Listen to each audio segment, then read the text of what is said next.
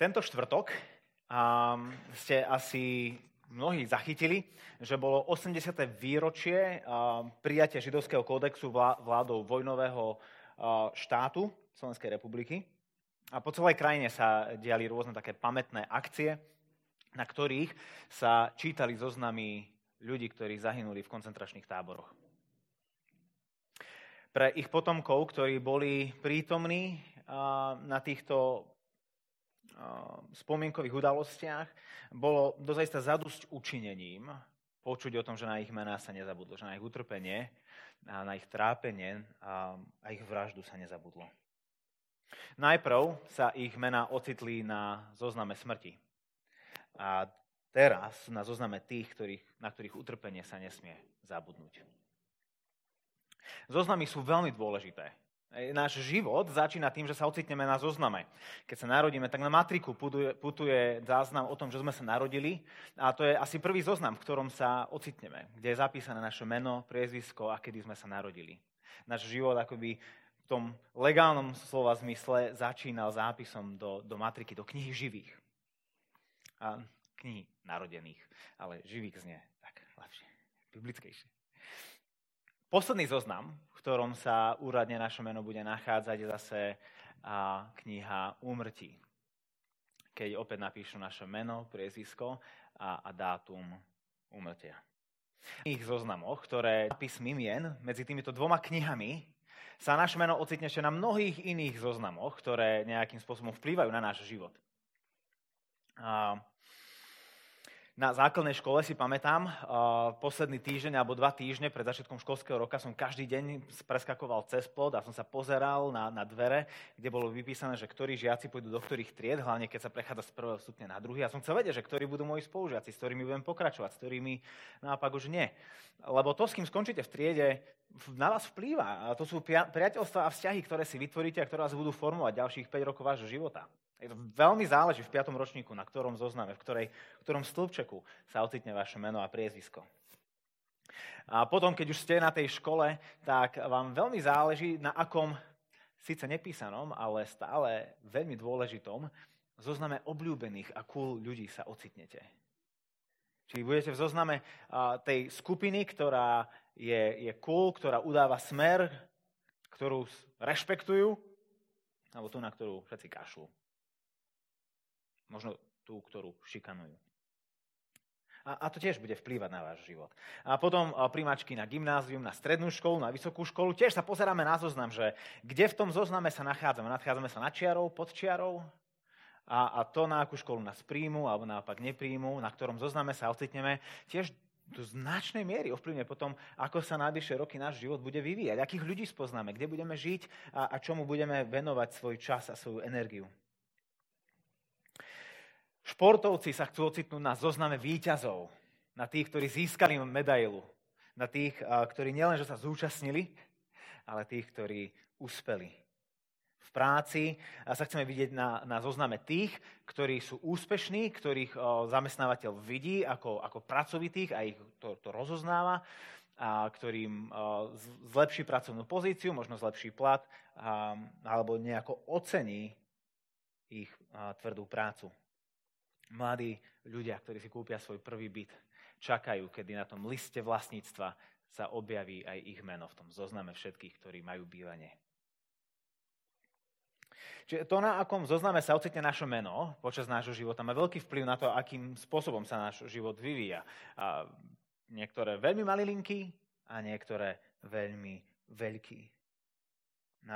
V júni skončilo sčítanie obyvateľov Slovenskej republiky a bola tam jedna taká palčivá otázka, na ktorú ste možno zachytili veľa kampane a veľa antikampane, a to je to, ku akej cirkvi alebo ku akému vierovýznaniu sa človek hlási. Boli ľudia, ktorí strašne lobovali za to, že prihláste sa ku svojej cirkvi a boli potom ďalší, nedajte tej cirkvi ani ocent viacej, neprihláste sa nikam. A, a a keď prichádzame na, na zoznam v cirkvi, na, na zoznam ľudí, ktorí patria do nejakej cirkvi, tak je veľmi zaujímavé sa zamyslieť nad tým vlastne, prečo to sa to robí. Je to vôbec potrebné? Robí sa to iba čisto kvôli financiám zo štátu alebo kvôli niečomu inému? dnes sa to už veľmi nenosí a dokonca aj veriaci ľudia a, a úprimní kresťania povedia, ja som kresťan a nasledujem Krista. Nemusím byť kvôli tomu súčasťou nejakej cirkvi. To je také už staré. Hej, že prečo sa lepáčkovci chcú stať členmi, členmi nášho zboru? Alebo balalovci, hej, keď sem prišli z Levic. Prečo chcú byť členmi nášho zboru? Zvláštne. Opýtajte sa ich. Biblickí autory mali veľmi radi zoznamy mien a ak čítate niekedy starú zmluvu, tak ste možno na nejaký takýto zoznam narazili. A, a častokrát sme veľmi zmetení, nevieme, čo s nimi. A, buď, a, jednak akože tie mená, ktoré tam sú, nevieme poriadne ani vysloviť, a nie sú to tie mená, ktoré, na ktoré sme my dneska zvyknutí, um, ale a keď na, na, na tieto zoznamy narazíme, tak buď ich akože na drzovku preskočíme, lebo mena, a, alebo nimi aspoň letmo prebehneme. Alebo ešte potom sú takí ľudia, ktorí si ich poslušne prečítajú, lebo to je Bože slovo a to treba čítať všetko, aj poznámky pod čiarou. A, ale, ale stále im to nič nehovorí, nič z toho nemajú. Ako keby si otvorili, že, že kebyže si v to ráno pri, pri káve a modlitbe otvoria zlaté stránky a čítajú zlaté stránky alebo čítajú tento menný zoznam, tak asi majú z toho rovnaký duchovný zážitok. Alebo nerozumejú, že o čom toto je, prečo to tu robí. Hej. Um, tak poďme sa dneska spolu pozrieť na jeden takýto zoznam a, a zistiť, či aj on a, nás dokáže duchovne nasýtiť. A budeme pokračovať v knihe Ezdráša, dneska v druhej kapitole, ktorá je takýmto zoznamom. A ak máte tieto Biblie, tak si môžete otvoriť túto druhú kapitolu na strane 451.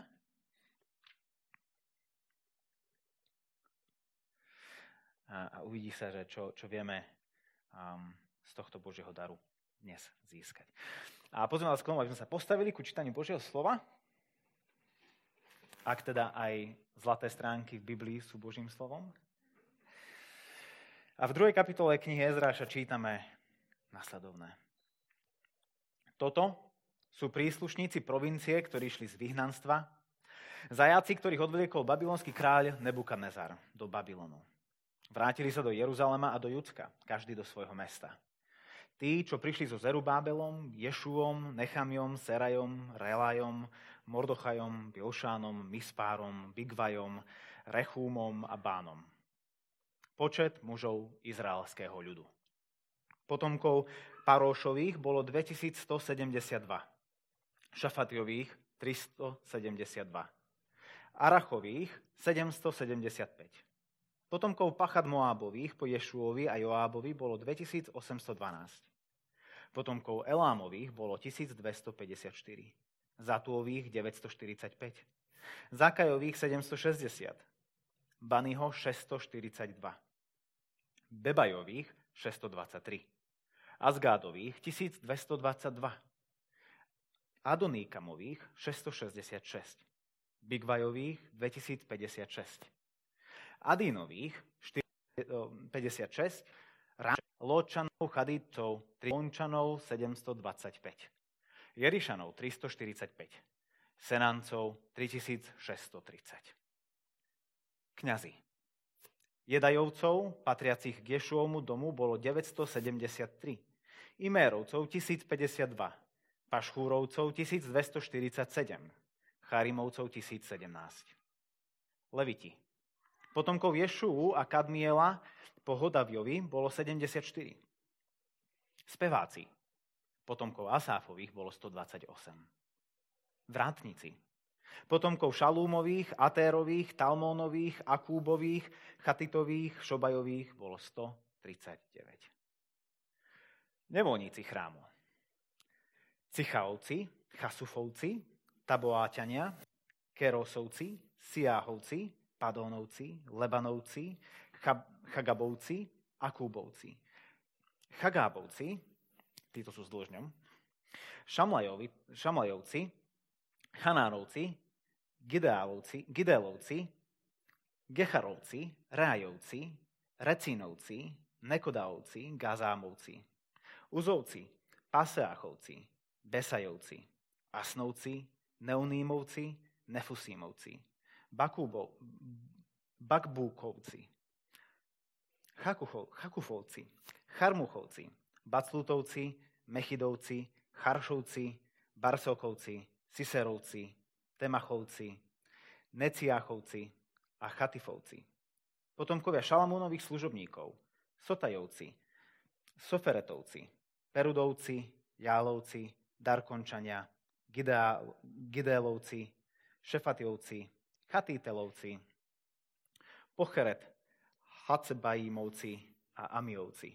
Všetkých chrámových nevolníkov a potomkov Šalamúnových služobníkov bolo 392. Aj títo vyšli z Tel Melachu, Tel Harše, Kerúbu, Adánu a Iméru. Lenže nevedeli preukázať rod svojich otcov a svoj pôvod, či sú z Izraela. 6052 Delajových, Tobiových a Nekodaových potomkov.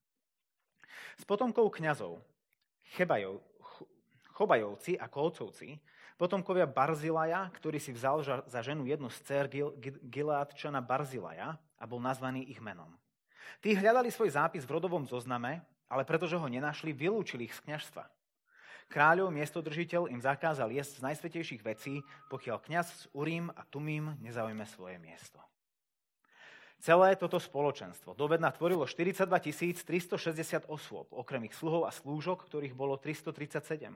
Ďalej s nimi bolo 200 spevákov a speváčok.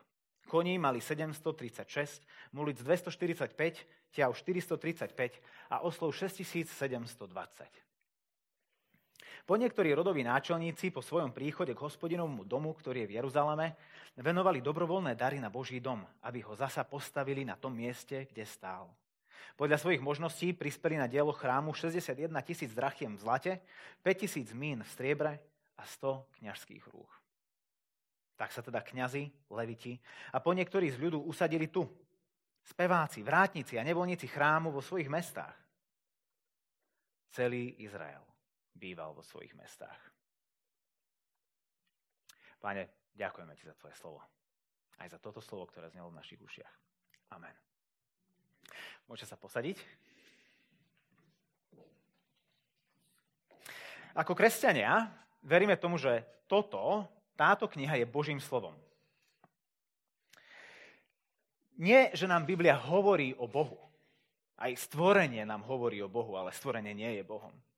Nie, že nám Biblia hovorí o Bohu, ale že v Biblii Boh hovorí ku nám. Lenže je všetko, čo je v Biblii Božím slovom? Alebo iba tie veci, ktoré k nám prehovárajú, ktoré nás inšpirujú. Ruku na srdce, tie, s ktorými chceme súhlasiť. Sú aj zoznamy Božím slovom? Mená a čísla? Apoštol Pavol napísal v druhom liste Timotejovi na konci svojho života toto. Celé písmo je Bohom vnúknuté a užitočné na učenie, karhanie, nápravu a výchovu spravodlivosti, aby Boží človek bol dokonalý a pripravený na každé dobré dielo celé písmo, aj zoznamy, aj to, čo sme čítali, je pre nás na výchovu, aby sme boli schopní žiť tak, ako Pán Boh nás volá žiť? Nielen tie zaujímavé príbehy? Možno nejaká teológia? Keď Ježiš napomína zákonníkov a farizejov, že, že eh, im hovorí, toto je v Jánovi v 5. kapitole. Skúmate písma, lebo si myslíte, že v nich máte väčší život. A práve oni svedčia o mne. Tak všetko, okrem Ezráša 2? Ezráš 1 ho svedčí o Kristovi, Ezráš 3 a ďalej svedčí o Kristovi. A čo dvojka? Je nejakým spôsobom aj dvojka svedectvom o Ježišovi alebo tam zabudli eh, písatelia Pavol aj, aj Ján, keď zapisoval tieto pánové slova, dá takú iba hviezdičku a poznámku počiarov okrem tých nutných častí, okrem tých zákonov a čísel a pravidel. Veríme to, že toto celé je Božie slovo, alebo si z neho iba vyberáme, čo k nám prehovára. Na to sa dnes pozrieme. Ako takéto slova vedia svedčiť o Kristovi ako nás ve, ve, môžu formovať na, na Boží obraz, ako Apoštol Pavol hovoril. A toto je dnes druhá kázeň v našej novej sérii, v ktorej budeme prechádzať postupne celou knihou Ezdráša do Vianoc, do Adventu a potom po Vianociach knihou Nehemiáša. A, a, a tá séria sa volá Nové začiatky na starom mieste. Lebo to, čo budeme vidieť aj v dnešnom texte, je to, ako Boh zhromažďuje svoj ľud, Tvorí z neho nový ľud, ale privádza ho na, na, na staré miesto, na staré odveké miesto zasľúbení a svojich požehnaní a, a svojej prítomnosti. Tak a v dnešnom, na prvý pohľad, nezáživnom zozname uvidíme zachraňujúceho Boha a zachránený ľud. Ten zachraňujúci Boh o tom sme už rozprávali do značnej miery už minulú nedelu, keď sme hovorili o tom, že síce celý tento príbeh začína Kýrovým ediktom, ktorý umožňuje Izraelčanom sa vrátiť späť do, do Jeruzalema.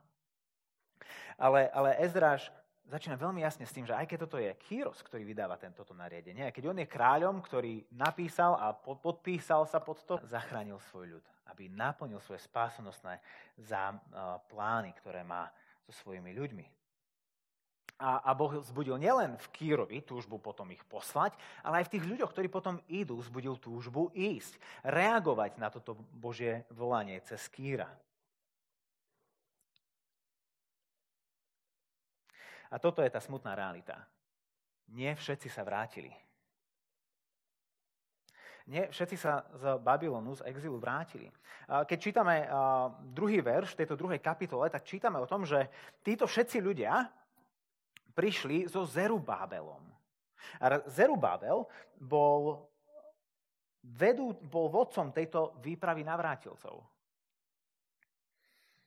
Ďalšia várka príde takmer o 80 rokov. Taká ďalšia veľká várka navrátilcov. Oni prídu s Ezdrášom, s tým, po ktorom sa volá táto kniha. A o tom čítame v Ezdrášovi v 8. kapitole a o tom bude kázať Miro o mesiac a pol o tej ďalšej várke. Ale to znamená, že v tejto chvíli tu, toto nie sú všetci, ktorí, ktorí patria Bohu. Toto nie sú všetci, ktorých Boh poslal do exilu, aby ich tam súdil. Iba, iba časť z nich sa vracia, čas sa ešte vráti a čas sa už nikdy nevráti.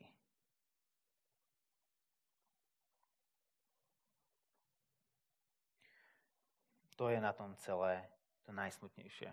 Nie všetci sa vrátia. Vďaka Bohu sa niektorí ešte vrátia, a niektorí sa už nikdy nevrátia. Možno podobné pocity zakúšate aj vy tieto dni a mesiace, keď prichádzate sem na bohoslužby. Strávili sme mesiace bez seba, vo virtuále, tieto stoličky na ne padal prach a nikto na nich nesedel. To bolo smutné a sme dúfali, že sa vrátime späť a pokračujeme tam, kde sme, kde sme prestali. Ale keď sa pozrieme okolo seba, tak vidíme stále prázdne stoličky, Jednak kvôli tomu, že deti odišli na besiedku, ale takisto si ešte asi pamätáte tých ľudí, ktorí na nich zvykli sa dávať. A tu teraz nie sú. Je tu nádej. Nie všetci sa vrátili zo Zeru Babelom, ďalší prišli s Ezdrášom 80 rokov neskôr. Aj keď pri 80 rokoch to môže byť že celá jedna generácia, tá, ktorá neprišla zo Zeru Babelom, sa už nevrátila, ale, ale ďalší prišli. Boh si ich povolával. A tak chcem pozvať aj nás ako, ako zbor. Ako tých, ktorým záleží na tom, čo sa tu deje. Marek na začiatku povedal, že, no, že, že kde máš všetkých? A že, jakže kde mám všetkých? Kde máme všetkých? A, a tak, vás, tak nás chcem pozvať, aby sme ako zbor sa modlili za, za tých, ktorí ešte neprišli. Niektorí na to majú dobré dôvody a opodstatnené, Niektorí nie až tak moc. A, my to nedokážeme posúdiť. Ale robme to, čo vidíme, e, používame to, čo vidíme v Ezrášovi na pozbudenie našich modlitieb a pre našu vieru, že Boh je ten, ktorý zbudzuje ľudí. A riešením nie je ísť za, teda za tými ľuďmi a vybuchávať im, jak svetkové Jehovovi na dvere a proste ich ťahať, ale prosiť Boha, aby, aby vzbudil ich ducha a dal im do srdca túžbu sa vrátiť späť. Tých, ktorých vo viere voláme bratmi a sestrami. Cesta späť je náročná. Bola náročná pre nich, plná nástrach. Neistá. Aj pre nás je náročná. Tak sa modlíme, nech na Pán Boh dá silu a vieru. Ale aj táto malá časť, späť k Ezrašovi, táto malá časť navrátilcov, ktorí prichádzajú, je prejavom Božej záchrany a Božej vernosti. Môžeme mať pocit, že a, tak Boh zlyhal, hej, že tak uh, nezachránil úplne, ale to nie je to, čo tu vidíme. A Ezraž nám to chce tu ukázať.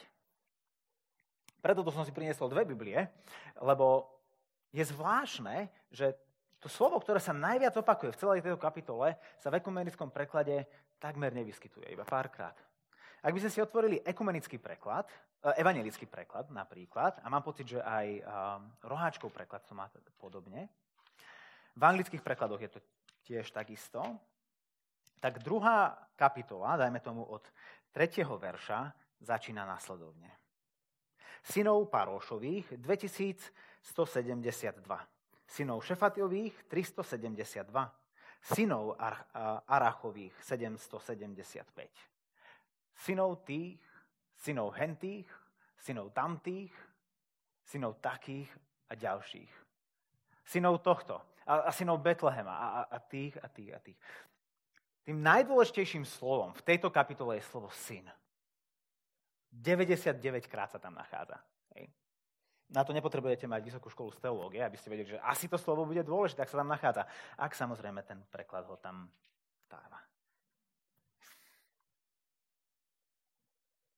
Čo to znamená? Je to, že Boh nielenže zachoval, ale aj požehnal svoj ľud. Boh mu dal nádej a dá mu budúcnosť bol so svojim ľudom aj v exile. Dokonca aj tam, kde ich súdil, lebo, lebo preto boli odvlečení do Babylonu, lebo sa vzbúrili Bohu, proste odmietli Boha. Boh ich preto trestce tým, že ich vydáva do Babylonu a dokonca ešte aj tam ich Boh požehnáva, ešte tam im dáva synov. Jeremiáš 52. kapitole, ktorý, ktorý žil v tom období, akurát ako Nebukadnezar dobýval Jeruzalem a on všetko na vlastné oči videl, ako ich odvliekali, tak tam v 52. kapitole dáva počet ľudí, ktorí odišli do exilu. Hovorí 4600 ľudí. Koľko sa ich vrátilo späť? Keď sčítame tie čísla na konci druhej kapitoly Ezdráša, tak sa blížime ku 50 tisícom. Viac ako 10 krát viac. A nezabudeme, že toto nie sú všetci. Že ešte prídu ďalší ze zrášom. A, a počas tých 80 rokov malé skupinky prichádzajú.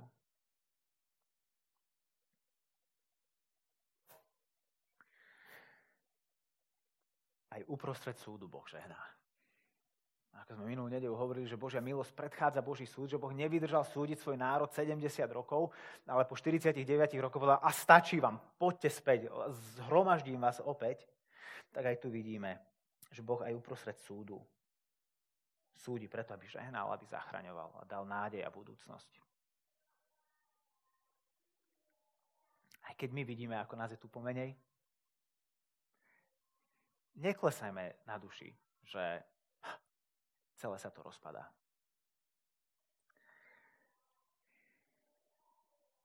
V úvode tejto druhej kapitoly Ezdráž v, druhom, v prvom ver, prepačte, v druhom verši vymenováva 11 ľudí, začína to Zeru Babelom a pokračuje ďalšími, až to končí istým bánom.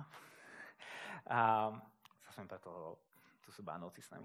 A, ale a, je tu celkovo 11 mien. Rovnaký zoznam sa nachádza v Nehemiášovi v 7. kapitole. Nehemiáš v podstate kopíruje tento Ezdrášov zoznam, ale uvádza tam o jedno meno navyše. Nejdeme teraz zachádzať do, do textových detajlov a prečo je tomu tak, ale to, čo si uh, ľudia, ktorí nad tým tomuto venujú celý svoj život, myslia, je to, že pri opis, prepise a opise a kopírovaní Ezdráša jedno meno zo zoznamu vypadlo. Že miesto 11 mien tam malo byť 12, tak ako ich má uvedené, uh, uvedené Nehemiáš. A netreba sa toho báť, že Biblia je preto nespolahlivá a proste sú v nej chyby. Keď sa dostaneme k Nehemiášovi, tak a plánujem tomuto venovať trošku chvíľ, chvíľku času, že prečo tu niektoré čísla nesedia a či to znamená, že Bibliu treba radšej vyhodiť, lebo sa nedá dôverovať, alebo že či stále sa môžeme na Bibliu spoľahnúť. Ale to znamená, že v, to, v tom uh, druhom verši, druhej kapitoly Ezráša, ak tam naozaj má byť 12 mien, tak to so sebou nesie viacej ako len informatívnu hodnotu, ale symbolickú hodnotu. 12 bolo kmeňov Izraela. Izrael mal 12 predstaviteľov vo svojich otcoch. Tieto kmene boli roztrúsené do celého sveta a, a tieto kmene si Boh opäť povoláva späť. Opäť ich zhromažďuje k sebe. Preto 12 predstaviteľov je uvedených na začiatku celého zoznamu navrátilcov. A to, čo to znamená, je to, že títo ľudia, ktorí sa vracajú, oni sa nejdú hrať na Izrael. Oni sa stávajú novým Izraelom. Boh ich vracia späť na pôvodné miesto svojich zasľúbení, kde povedal, že on bude požehnávať. Nerobí s nimi nič nové, robí v podstate s nimi všetko po starom. V mnohom, toto, čo čítame v Ezdrášovi, kopíruje to, čo Boh robil s Izraelom mnoho rokov dozadu, keď ich vyviedol z Egypta. Nerobí s nimi nič nové, robí to s novými ľuďmi na starom mieste. Formuje nový ľud s novými predstavenými. To znamená, že oni sa na nič nehrajú. Koľkokoľvek ich tam bolo, koľkokoľvek nás je tu. Oni boli skutočným novým Izraelom. A, mali, a boli, boli plným, úplným Izraelom. Nič im nechýbalo. Lebo ich Boh bol s nimi. A jeden zo spôsobov, ako to Ezraš chce dokázať a Nehemiáš, ako chcú pozbudiť vieru týchto navrátilcov, že oni teraz nejdú sa hrať na svojich právcov, je to, že tu máte 12 predstavených. Verš 64 ku koncu kapitoly sumarizuje tých, ktorí sa vrátili. Celé toto spoločenstvo dovedna tvorilo 42 360 osôb. A toto slovičko spoločenstvo má pre nás špeciálny význam. Lebo neskôr v Novej zmluve, keď Ježiš a Apoštoli hovoria o cirkvi, tak používajú presne to isté slovo. V gréčtine, a toto je v hebrejčine, ale používajú presne to isté slovo. Eklézia. Inými slovami, rovnako legitimným prekladom toho e, verša 64 by bolo celá táto církev. Celú túto církev dovedna tvorilo 42 360 osôb. To znamená, že tento príbeh je aj náš príbeh. Keď čítame starú zmluvu a, a, vidíme tam takéto dlhé zoznamy, tak sa nám môže zdať, že to sa mi nemá nič spoločné, nám to nič nehovorí. Možno pre nich to niečo znamenalo, ale to, to, to je ich história. My si z toho môžeme maximálne brať len nejaké poučenie do života. Lenže církev je len jedna a toto je jej príbeh. Církev v starej zmluve, tí, ktorí patrili do církvy v starej zmluve, sa nazývali Izraelitmi. Tí, ktorí patria do církvy v novej zmluve, sa nazývajú kresťanmi. Ale iba jedno spoločenstvo vždy existovalo. Boh to nakoniec nezabalil so Židmi a že tak choďte preč. Toto celé zlyhalo, začnem tu na s kresťany niečo úplne nové. Toto je náš príbeh. Toto je aj tvoj príbeh. A to, čo Boh robil s nimi, to, ako ich zachraňoval, ako ich dával dokopy, ako im bol verný a ako naplňal svoje slovo, ako ich budoval, to znamená, že to isté ponúka aj tebe. To isté ponúka aj nám. To nie je niečo, čo robil vtedy s nimi, to je isté, čo je pripravený robiť aj s nami teraz ak uveríme jeho hlasu a budeme ho nasledovať, ak vyjdeme z exilu, v ktorom sa nachádzame, zanecháme svoje hriechy a budeme mu veriť a dôverovať, on nás znovu obnoví a vybuduje. Ako to vidíme, že to robí aj tu. Toto je zachraňujúci Boh, ktorý keď zachráni, tak vytvára zachránený ľud. Svoj ľud. Poďme sa teraz pozrieť na nich. Zachraňujúci Boh, zachranený ľud. Prečo je pre nich tak veľmi dôležité byť na tomto zozname? Jeden z dôvodov je ten, že bez toho, aby boli na tomto zozname, bez toho, aby boli súčasťou tohto spoločenstva, sú isté Božie zasľúbenia, ku ktorým nemajú prístup. Sú určité veci, ktoré Boh povedal, že nebude dávať mimo, svojho, mimo svoj ľud. E, vidíme to napríklad pri tých kňazoch vo veršoch 61 až 63. Oni nedokážu zdokladovať, vierohodne zdokladovať svoj pôvod, že patria do kňažského rodu a, a tak miesto držiteľ im hovorí, že no dobre, tak dokým sem nepríde kňaz, ktorý nám môže toto rozlúštiť a skrze ktorého Boh toto rozhodne, tak nemôžete pristupovať k určitým benefitom a zaopatreniam a k službe, ktorá patrí kňazom. Sú určité výsady, určité aj dokonca povinnosti a požehnania, ktoré Boh obmedzuje iba pre svoj ľud. Ak nie si na zozname, na niektorých požehnaniach nemáš podiel. A to platí aj dnes. Že ak nie si na zozname zachránených, ktorí dôverujú v Krista, tak nemáš podiel na nádej a Božej blízkosti. Nemáš dôvod spoliehať sa, že tvoje hriechy a viny ti budú odpustené. Že tvoje dobré skutky prevážia tvoje zlé skutky pri poslednom zúčtovaní. Nemôžeš zažívať skutočný pokoj v tom, čo ťa čaká na konci. Práve preto je tak dôležité patriť do Božieho spoločenstva, ktoré Boh nazýva církvou.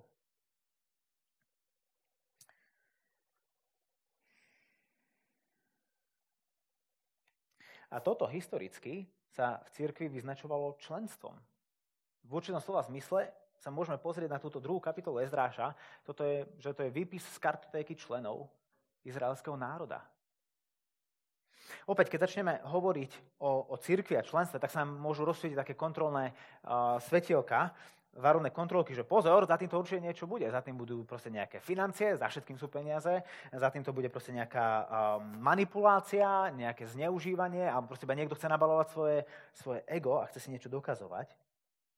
Ale to, čo vidíme ako tu, tak aj v Novej zmluve je to, že Boží ľud nikdy nebol anonymný.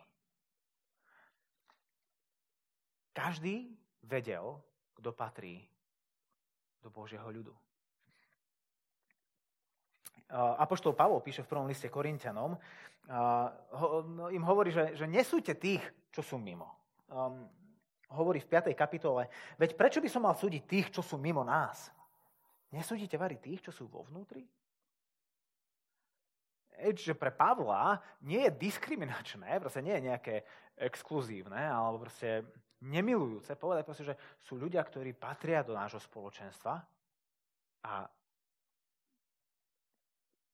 im sa venujeme, o nich sa rozprávame a sú ľudia, ktorí sú mimo nášho spoločenstva.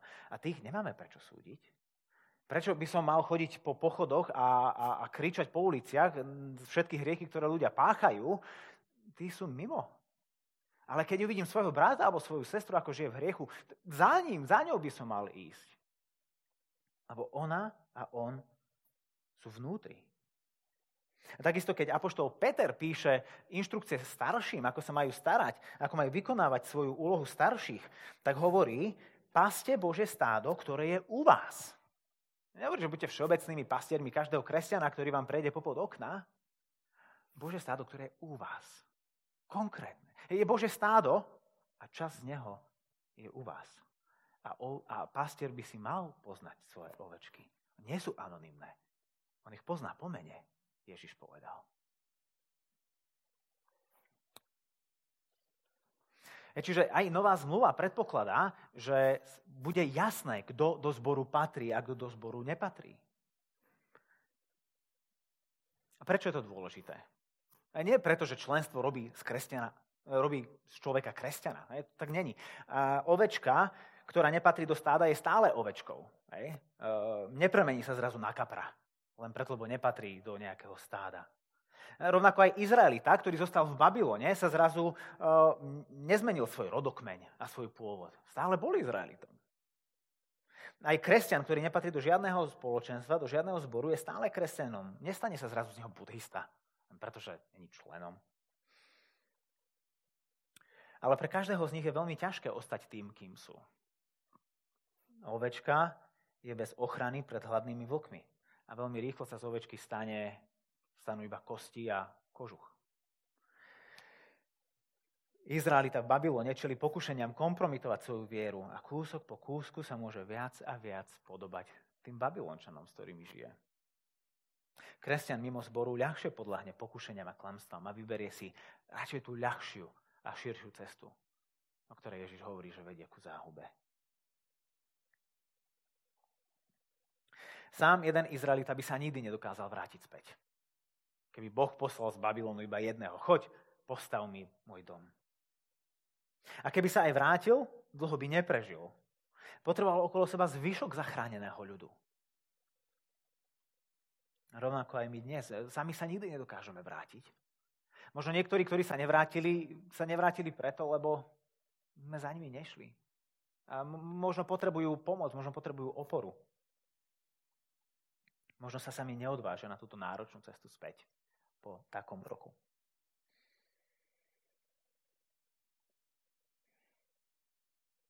Len spolu sme církvou a Božím zachráneným ľudom.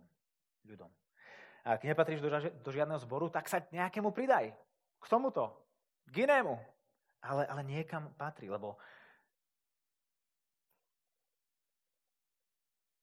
Lebo ak budeš sám, ak budeš ovečkou, ktorá chodí z pastviny na pastvinu, ale nikde nemá doma, nikde nemá pastiera, ktorý ju pozná po mene, vystavuješ sa sám nebezpečenstvu a, klamstvu.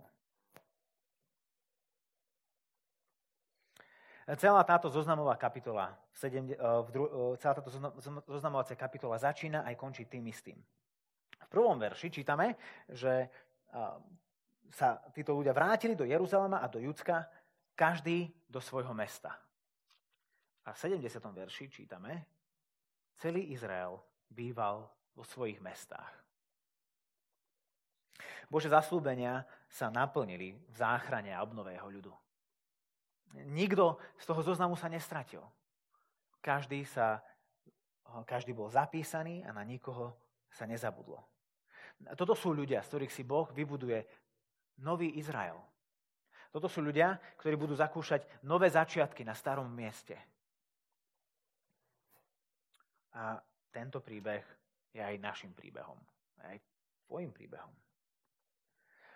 A tento zoznam je teda aj našim zoznamom. A otázkou je, či si na ňom. Jasné, že nikto z nás sa nenachádza na tom zozname, okrem Bánovcov. Nikto z nás sa na, na zozname nenachádza, ale v Biblii sa dozvedáme ešte o inom zozname mien, ktorý je oveľa dôležitejší. A je oveľa dôležitejšie sa na ňom nachádzať. Je to asi ten najdôležitejší zoznam, na ktorom sa tvoje meno môže nachádzať. Dôležitejšie ako list vlastníctva, dôležitejší ako výpis registra trestov, dôležitejší ako ktorýkoľvek zoznam, na ktorom sa tvoje meno niekedy ocitlo alebo ocitne. Ježiš svojich učeníkov varuje, keď sú celí nadšení z toho, čo sa deje cez ich službu. Hovorí, že super, ale neradujte sa z toho, že sa vám podávajú démoni. Hovorí, radujte sa z toho, že vaše mená sú zapísané v nebi. A v poslednej knihe Biblie, v knihe Zjavenia, konečne nachádzame túto knihu mien, o ktorej im Ježiš hovorí. Tá kniha sa volá Kniha života. A táto kniha čítame, že patrí baránkovi, ktorý je zabitý od založenia sveta. V predposlednej kapitole Biblie potom čítame o poslednom súde, kde sú ľudia súdení podľa toho, čo bolo napísané v knihách. Sú otvorené knihy a jedna z nich sa volá kniha života. A tam hovorí, že ak sa niekto našiel, kto nebol zapísaný v knihe života, bol hodený do ohnivého pekla. Do ohnivého jazera. V koncentračných táboroch, kto sa ocitol na zozname, šiel na smrť na konci vekov pri Božom spravodlivom súde, tí, čo sa ocitnú na tomto zozname, prejdú zo smrti do života. Pre nich je pripravený nový začiatok na akoby starom mieste. Bude to nové miesto, ale ktoré bude veľmi familiárne, veľmi známe. Lebo v ňom v plnosti zakúsia to, čo čiastočne zakúšali počas svojho života tu. Božiu prítomnosť, jeho ochranu a záchranu.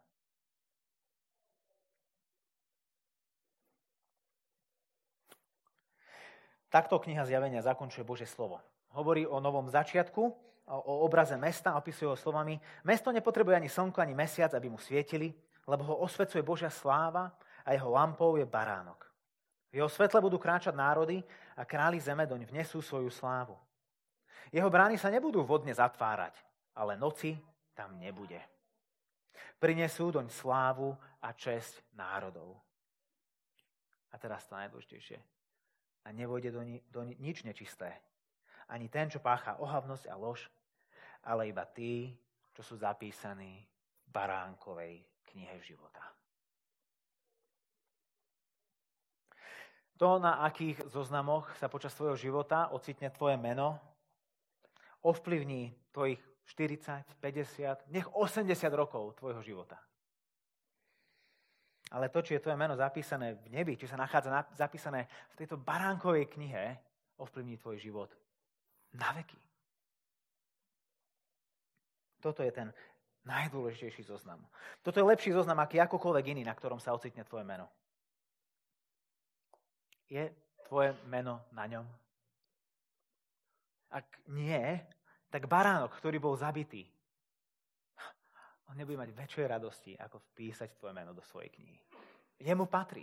Na to zomrel. Aby si ty mohol žiť. Na to on vpísal svoje meno do knihy úmrtí, do knihy mŕtvych, aby, aby tvoje meno mohlo byť vpísané do knihy živých. Do knihy života.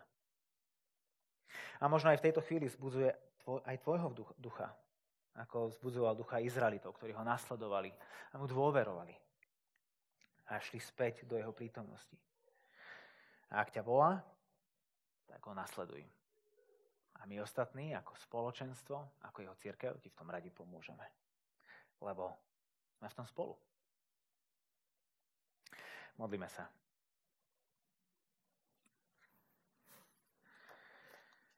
Pane, ďakujeme ti za to, že tie veľké veci, o ktorých čítame v starej zmluve, že sú aj našim príbehom. A ako si zachránil ich, zázračne, tak, Pane, zachraňuješ aj nás. O nič menej zázračne. Ďakujeme Ti za to, že si Ježiš prišiel, aby si zomrel našu smrť, aby sme my mohli žiť Tvoj život. Tí, ktorí si život, že si položil svoj život, aby, sme, aby naše mená mohli byť vpísané do Tvojej knihy života. A ak tam naše meno nie je, ak nemáme tú istotu toho, že naše meno ti patrí, že patríme medzi tvojich zachránených, nedaj nám pokoj. Aj keby to malo trvať 80 rokov, Pane, dokým sa k Tebe opäť vrátime, nepusti nás a naplň svoje zasľúbenia a svoje slovo v našich životoch. Aby sme vedeli a poznali, aký si úžasný Boh, ktorý zachraňuje a my mohli byť súčasťou Tvojho zachráneného ľudu. Amen.